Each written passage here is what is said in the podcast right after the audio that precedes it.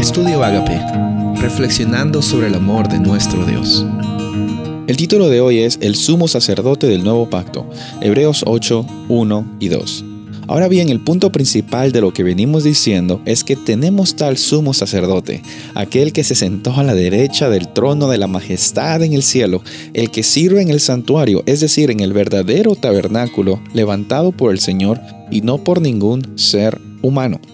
En Hebreos 8 del 1 al 6 encontramos que el autor está estableciendo una verdadera realidad.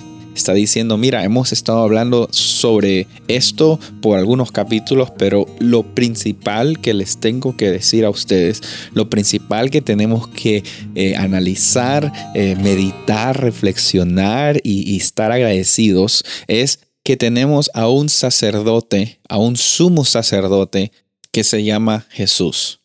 Y vemos aquí que la realidad de Jesús es mucho más grande que la realidad del santuario y los sistemas sacerdotales del Antiguo Testamento.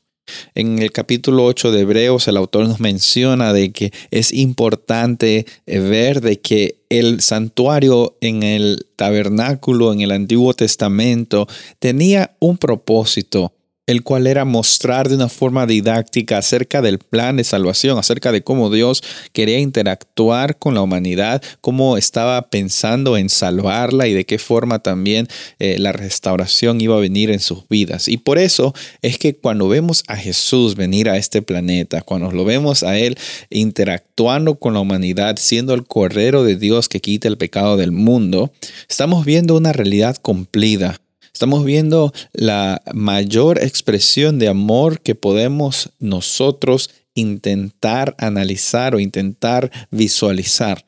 Por eso es necesario que nosotros tengamos la oportunidad de reconocer, de responder a este amor. Nuestro propósito no es de, de, pagarle a Jesús la deuda que Él pagó por nosotros. No, es que no es posible Amigo, amiga, no es posible que tú puedas pagar esa deuda. Por eso es que Jesús vino. Si la deuda hubiera sido posible de ser pagada por tus acciones, Jesús no hubiera venido.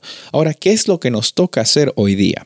Nos toca responder a este amor viviendo la realidad en la cual nos corresponde. La realidad que te corresponde a ti gracias al sumo sacerdote del nuevo pacto, es una realidad de libertad, de no vivir con condenación, de una libertad de tener esperanza y cada día estar viviendo en esta restauración y santidad que solamente vienen por la iniciativa de Dios en el pacto que Él ha establecido para toda la humanidad. Quiero decirte en esta ocasión que hay libertad y no hay condenación porque tenemos a un sumo sacerdote que nos ama y nos extiende su gracia y la oportunidad de ser transformados.